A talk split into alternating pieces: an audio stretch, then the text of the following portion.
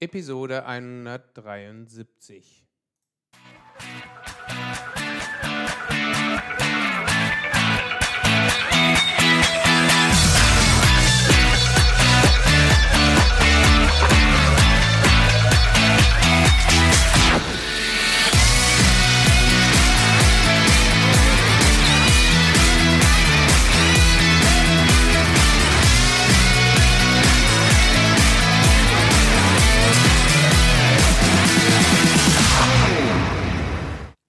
Herzlich willkommen beim Zukunftsarchitekten, der Projektmanagement-Podcast für Entscheider.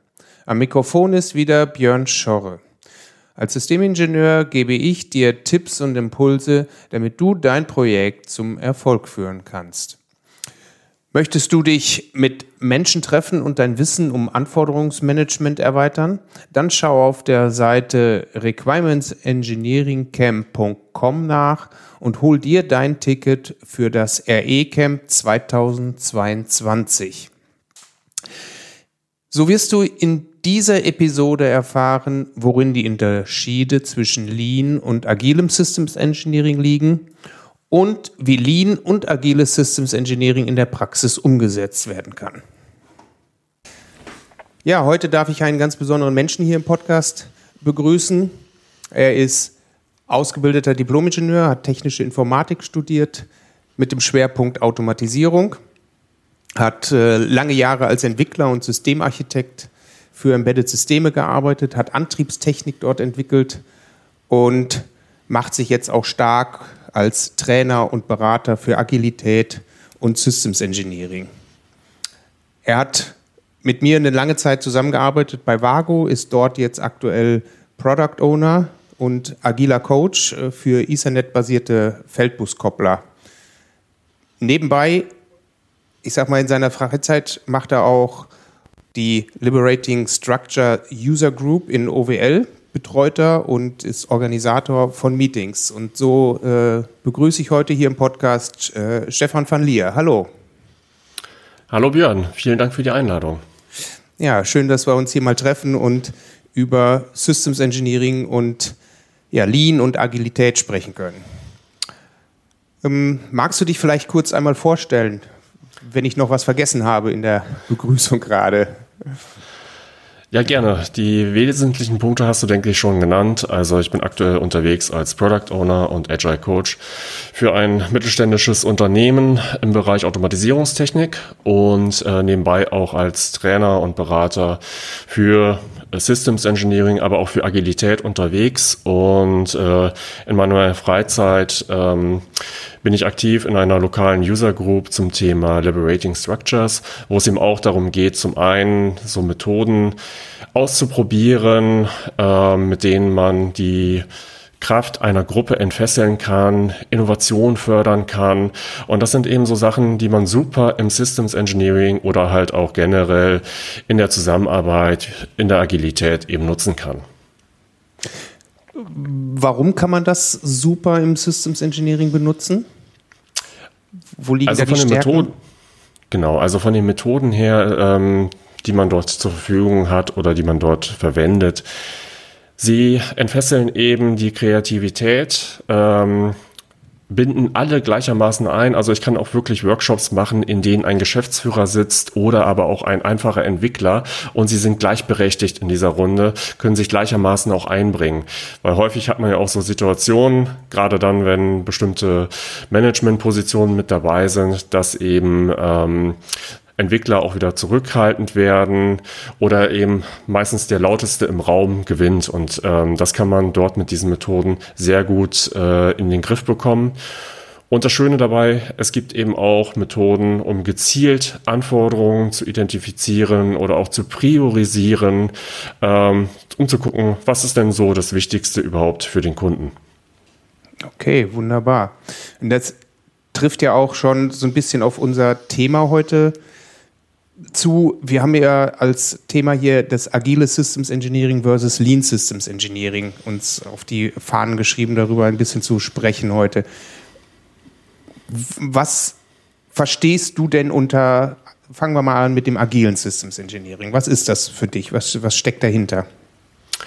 Also für mich steckt eigentlich dahinter, ähm, ganz klar herauszustellen, was braucht der Kunde eigentlich? Äh, den Kunden wirklich in den Vordergrund zu stellen, ähm, ihm regelmäßig einzelne Artefakte zur Verfügung zu stellen, wo er das äh, Produkt, was er bekommt oder das, was an Wert generiert wird, ausprobieren kann, wo er dem Team, was es entwickelt hat, auch ein Feedback dazu gibt, ob das auch wirklich das ist, was er braucht, was er sich vorstellt und so auch gegebenenfalls Anpassungen gemacht werden hinsichtlich äh, den Bedürfnissen des Kunden und natürlich auch auf der anderen Seite die regelmäßige Verbesserung im Team selber, in der Produktentwicklung, äh, so dass wir dort schneller und besser äh, letzten Endes einen Wert für den Anwender, für den Kunden generieren.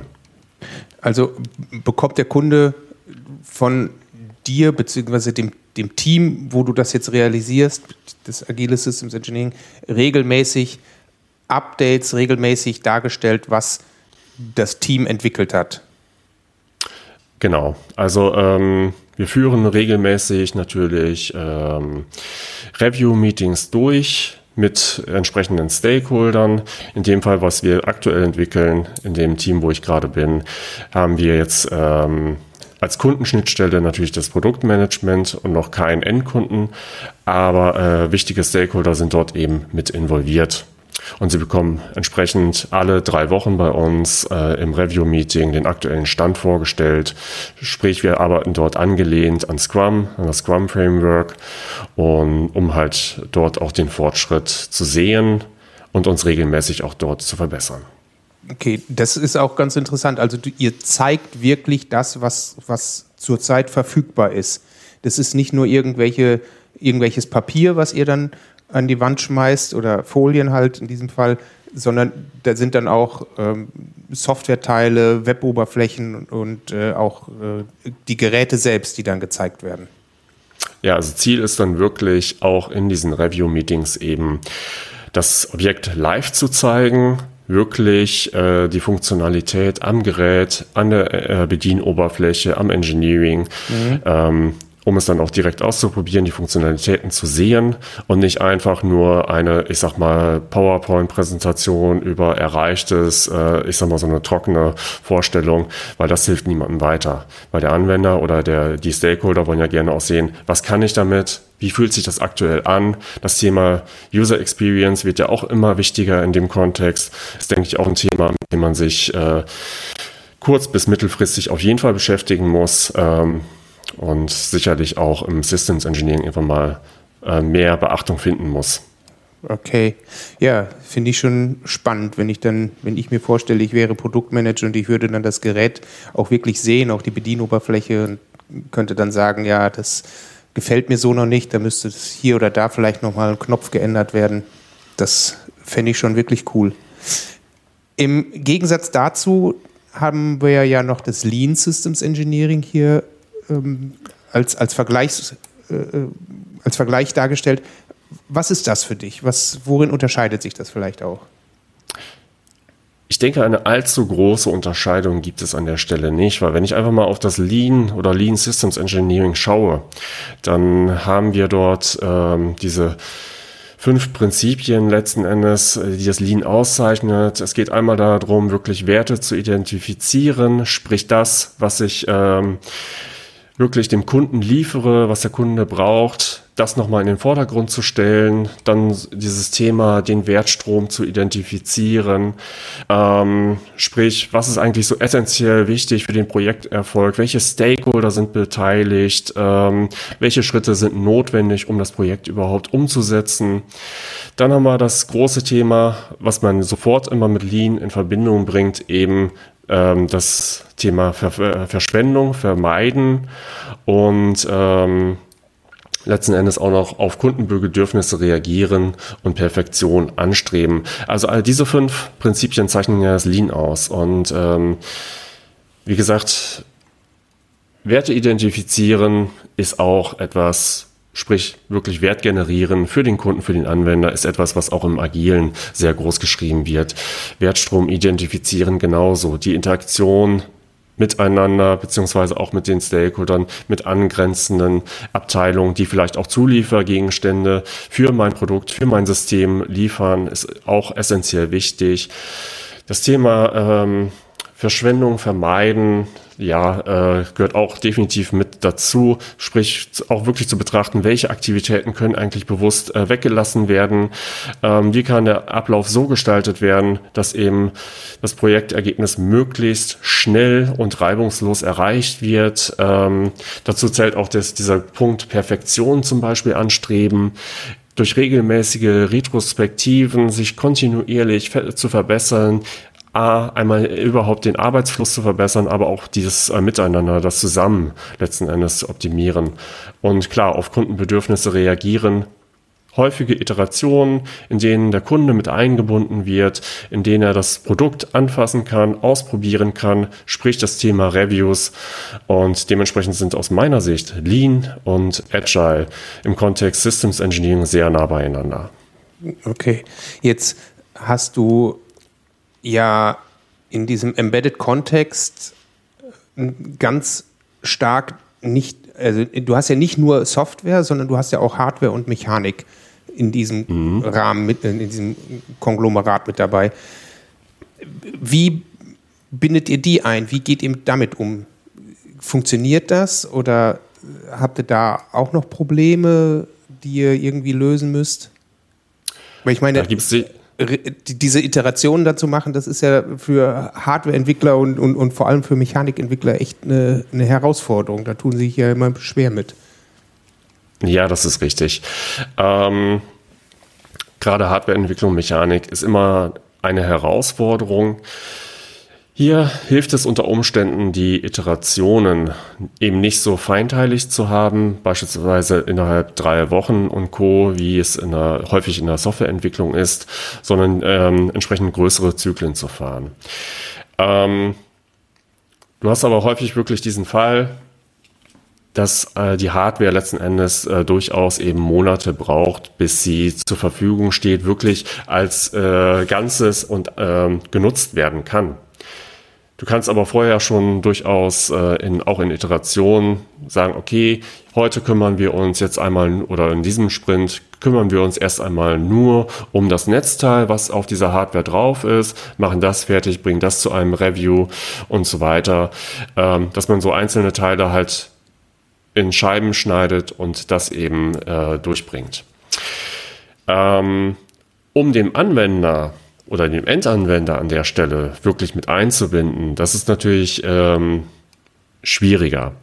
Und da geht es eher dahin, dass man ähm, gerade in der Entwicklungsphase, wo die Hardware eben noch nicht fertig ist, auf Entwicklungsboards oder auf Emulatoren arbeitet, um ähm, dort den Teil der Software, das, was der äh, Anwender letzten Endes im, äh, im Tooling in der Weboberfläche oder was auch immer äh, eben anfassen kann, fühlen kann, erleben kann, äh, schon mal ausprobieren kann.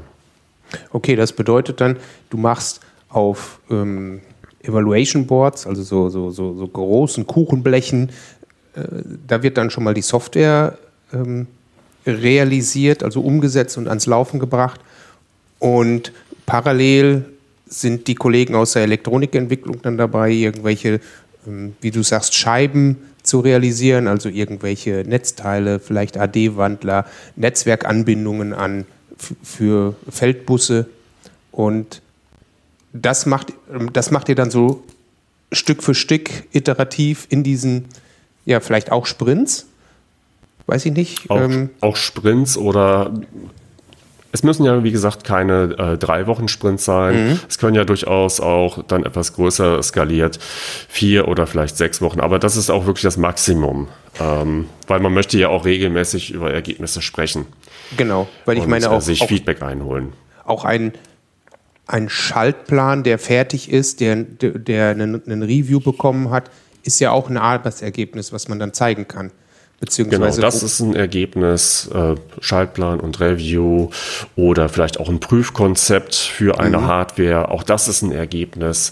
Ja. Ähm, und dann gibt es irgendwann Layout. Den, Entschuldigung, mhm. jetzt habe ich die unterbrochen. Fertiges Layout, hast du gesagt. Genau. Ähm, und dann gibt es irgendwann den großen Schnitt, wo gesagt wird, wir haben jetzt endlich die Hardware vom äh, Bestücker bekommen, also die Elektronik ist vorhanden, wir haben sie auch schon mal in Betrieb genommen und jetzt haben wir in dieser Woche oder in diesen letzten drei Wochen die Software auf die neue Hardware, auf die Original-Hardware draufgebracht. Ja. Das ist ja dann auch nochmal, glaube ich, ein, ein Schritt, der für den Produktmanager oder für den Kunden ganz spannend ist, oder? Das ist ein essentieller Schritt, äußerst spannend und auch immer mit so ein bisschen ja, Spannung belegt. Ähm, klappt das alles reibungslos? Äh, was für Probleme treten noch auf? Äh, wie fühlt es sich dann tatsächlich an auf der realen Hardware? Ähm, immer sehr schön zu sehen und auch ein Riesenerfolg, wenn das äh, möglichst reibungslos natürlich äh, funktioniert. Das ist immer auch ein tolles Erfolgserlebnis für das gesamte Entwicklungsteam, wenn eben diese Hochzeit aus echter Hardware oder der, der finalen Hardware für das Produkt und der Software eben passiert. Mhm, okay, das kann ich mir durchaus vorstellen. Und dann kann man da auch schon mal eine, eine Flasche Sekt aufmachen, so ungefähr. Ne? Ja. Die Hardware und Mechanik, da haben wir jetzt drüber gesprochen. Wie seid ihr denn dazu gekommen, dass die Kollegen in der Hardwareentwicklung, Mechanikentwicklung wissen, was sie zu tun haben? Ähm, ist, sind, die, sind die alle bei euch in einem Team? Oder habt ihr da mehrere Teams? Wie ist das bei euch organisiert? Oder wie würdest du es empfehlen zu organisieren? Also bei mir ist es so organisiert, dass der Hardware-Entwickler wirklich im Team mitarbeitet, ähm, der also auch den Schaltplan entwirft Layout oder so ist äh, eine andere Abteilung. Das kann man auch durchaus äh, outsourcen an solch einer Stelle. Aber derjenige, der die Hardware wirklich den Schaltplan entwirft, der ist äh, Teil des Teams und somit auch nah dran ähm, an den äh, Softwareentwicklern. Und äh, das ist aus meiner Sicht äußerst wichtig, weil so auch der direkte Dialog zwischen äh, Hardwareentwicklung und Softwareentwicklung entsteht und eben auch gemeinsam ein Produkt entsteht und nicht ähm, ja Hardware versus Software, solche Szenarien. Ich denke, wir alle haben es irgendwo schon mal erlebt äh, oder mal gesehen. Mhm. Ähm, von daher kann ich sehr empfehlen, dass eben die Hardwareentwicklung mit auch äh, in einem im Team mit der Softwareentwicklung äh, dabei ist. Es muss ja nicht unbedingt über den gesamten Entwicklungszeitraum eines Produktes sein. Es kann ja auch wirklich sein, okay, die Entwicklungszeit eines Produktes, äh, das aus Hardware und Software besteht, ähm, hat jetzt ungefähr zwei Jahre. Und äh, die Hardwareentwicklung ist so im ersten Jahr beispielsweise nur involviert, weil ab da ist ungefähr die Hardware dann vielleicht auch final äh, abgeschlossen, sämtliche Tests, sämtliche Labore sind bestanden und danach gibt es für die Hardwareentwicklung relativ wenig oder eigentlich nichts mehr in dem Produkt zu tun. Das kann ja auch durchaus sein. Mhm. Also, dass, es, dass dieser Hardwareentwickler eben äh, für eine bestimmte Phase festes Mitglied des Teams ist. Okay. Das heißt also, ihr habt ähm, Entwickler, Softwareentwickler, Hardwareentwickler und äh, habt ihr auch Tester dann bei euch im Team? Tester auf jeden Fall. Ähm, also es sollte möglichst breit, möglichst crossfunktional, wie man es auch, auch, häufig nennt, aufgestellt sein, dass eben alle Fähigkeiten, um ein Produkt zu entwickeln, im Team mit drin sind. Und dafür gehören oder dazu gehören natürlich, natürlich auch die Tester, ähm, die das Produkt auch aus Anwendersicht eben testen und nicht nur ähm, Entwicklertests durchführen, Unit-Tests äh, auf Software-Ebene oder so, sondern auch wirklich äh, die Endfunktionalitäten, die der Anwender auch zur Verfügung gestellt bekommt, dass die auch innerhalb des Teams getestet werden. Wobei man an der Stelle auch noch sagen muss, ähm, das funktioniert natürlich bis zu einem bestimmten Punkt. Wenn ich jetzt im Kontext zum Beispiel von ähm, was ist es, 61508 funktionale Sicherheit oder 62443 Security-Entwicklung unterwegs bin, dann kann es durchaus sein, dass die Tester, die gerade auch die äh, Abnahmetests machen, ähm, disziplinarisch unabhängig aufgehängt sein müssen. Sprich die Unabhängigkeit der Tester gegenüber äh, der eigentlichen mhm. Entwicklung. Mhm. Dann brauche ich natürlich noch ein zusätzliches ähm, Team, was sich dort irgendwo um äh, den Test kümmert, die Tests durchführt, dass eben diese Unabhängigkeit auch äh, gegeben ist. Habt ihr dann gar keinen Tester mehr im Team? Also wenn du, wenn du jetzt darauf anspielst oder habt ihr Tester ich, im Team, die erstmal für das Team die Tests äh, machen und dann gebt ihr das nochmal an unabhängige Tester? Ich würde empfehlen, immer im Team auch Tester dabei zu haben, die direkt innerhalb des Teams auch die Tests durchführen. Also und kurze Wege, ne? Kurze und zusätzlich Verschwendung dann, vermeiden. Genau. ja. Okay. Äh, du hast gerade die Kundenanforderungen oder Kundenwünsche angesprochen, die ja auch äh, geprüft werden müssen. Wie, wie teilst du die auf? Wie nimmst du die mit rein? Passt da auch schon Agilität und Systems Engineering oder äh, Agilität und Lean? Passt das da schon zusammen? Oder wie geht ihr damit um? Wie, wie, wie kommt ihr an diese Anforderungen, die ihr dann realisieren wollt oder müsst? Ja, also Ganz am Anfang ähm, ist es mir erstmal wichtig, einen Gesamtüberblick über das Produkt überhaupt zu bekommen, was dort entwickelt werden soll. Ich möchte nicht jetzt alle Anforderungen in, im feinsten Detaillierungsgrad äh, direkt am Anfang erfassen. Das kann iterativ im Laufe der Entwicklung entstehen. Aber erstmal so ein grob Überblick darüber, was möchte eigentlich der Kunde haben, was soll dieses Produkt überhaupt liefern, sprich die äh, Kundenwünsche äh, letzten Endes zu erfassen, welches Mehrwert das Produkt liefern soll, essentiell herausstellen. Das kann man am Anfang äh, wunderbar machen, äh, durchaus, wenn man irgendwelche Canvas einsetzt. Ähm, Im Kontext Systems Engineering gibt es ja zum Beispiel den System Footprint, den hast du ja damals auch mit in unser Team hineingebracht. Mhm, Und genau. äh, das ist zum Beispiel eine gute Methode, um am Anfang einen Überblick darüber zu bekommen, was ist eigentlich das zentrale Kundenbedürfnis, was dort erfüllt werden soll und welche äh, Schnittstellen gibt es da vielleicht vielleicht schon, was sind die Stakeholder, dass man sich darüber einfach mal klar wird und äh, dann eben die nächsten Schritte macht, einmal betrachtet, ähm, was ist eigentlich innerhalb des Systems, was ist außerhalb, sprich die Kontextabgrenzung ganz klassisch und um dann gezielt sich einzelne Themen vorzunehmen, einzelne Durchstiche zu machen, ähm, welche Funktionalitäten eben nach und nach entwickelt werden. Und da können die Anforderungen auch sukzessive äh, iterativ dort äh, erfasst werden. Das heißt also, um die zu erfassen, also dieses Iterative ist ja im Endeffekt wie ein Sprint. Also ihr geht dann auch daher und habt nicht nach drei Wochen alle Anforderungen, sondern da ist erstmal ein großer Satz da, 50, 60 Prozent der Anforderungen äh, habt ihr dann erfasst und dann macht ihr das regelmäßig, bis, bis alle Anforderungen da sind, aber parallel wird auch schon quasi mit der Entwicklung dann begonnen nach den, nach den ersten Iterationen oder wie, wie muss ich das verstehen? Ja, genau. Also ähm, du hast am Anfang nicht den vollständigen Satz an Anforderungen, sondern eben einen groben Überblick darüber, wie das Produkt eingesetzt werden soll, was die äh, Grundbedürfnisse letzten Endes des Anwenders sind.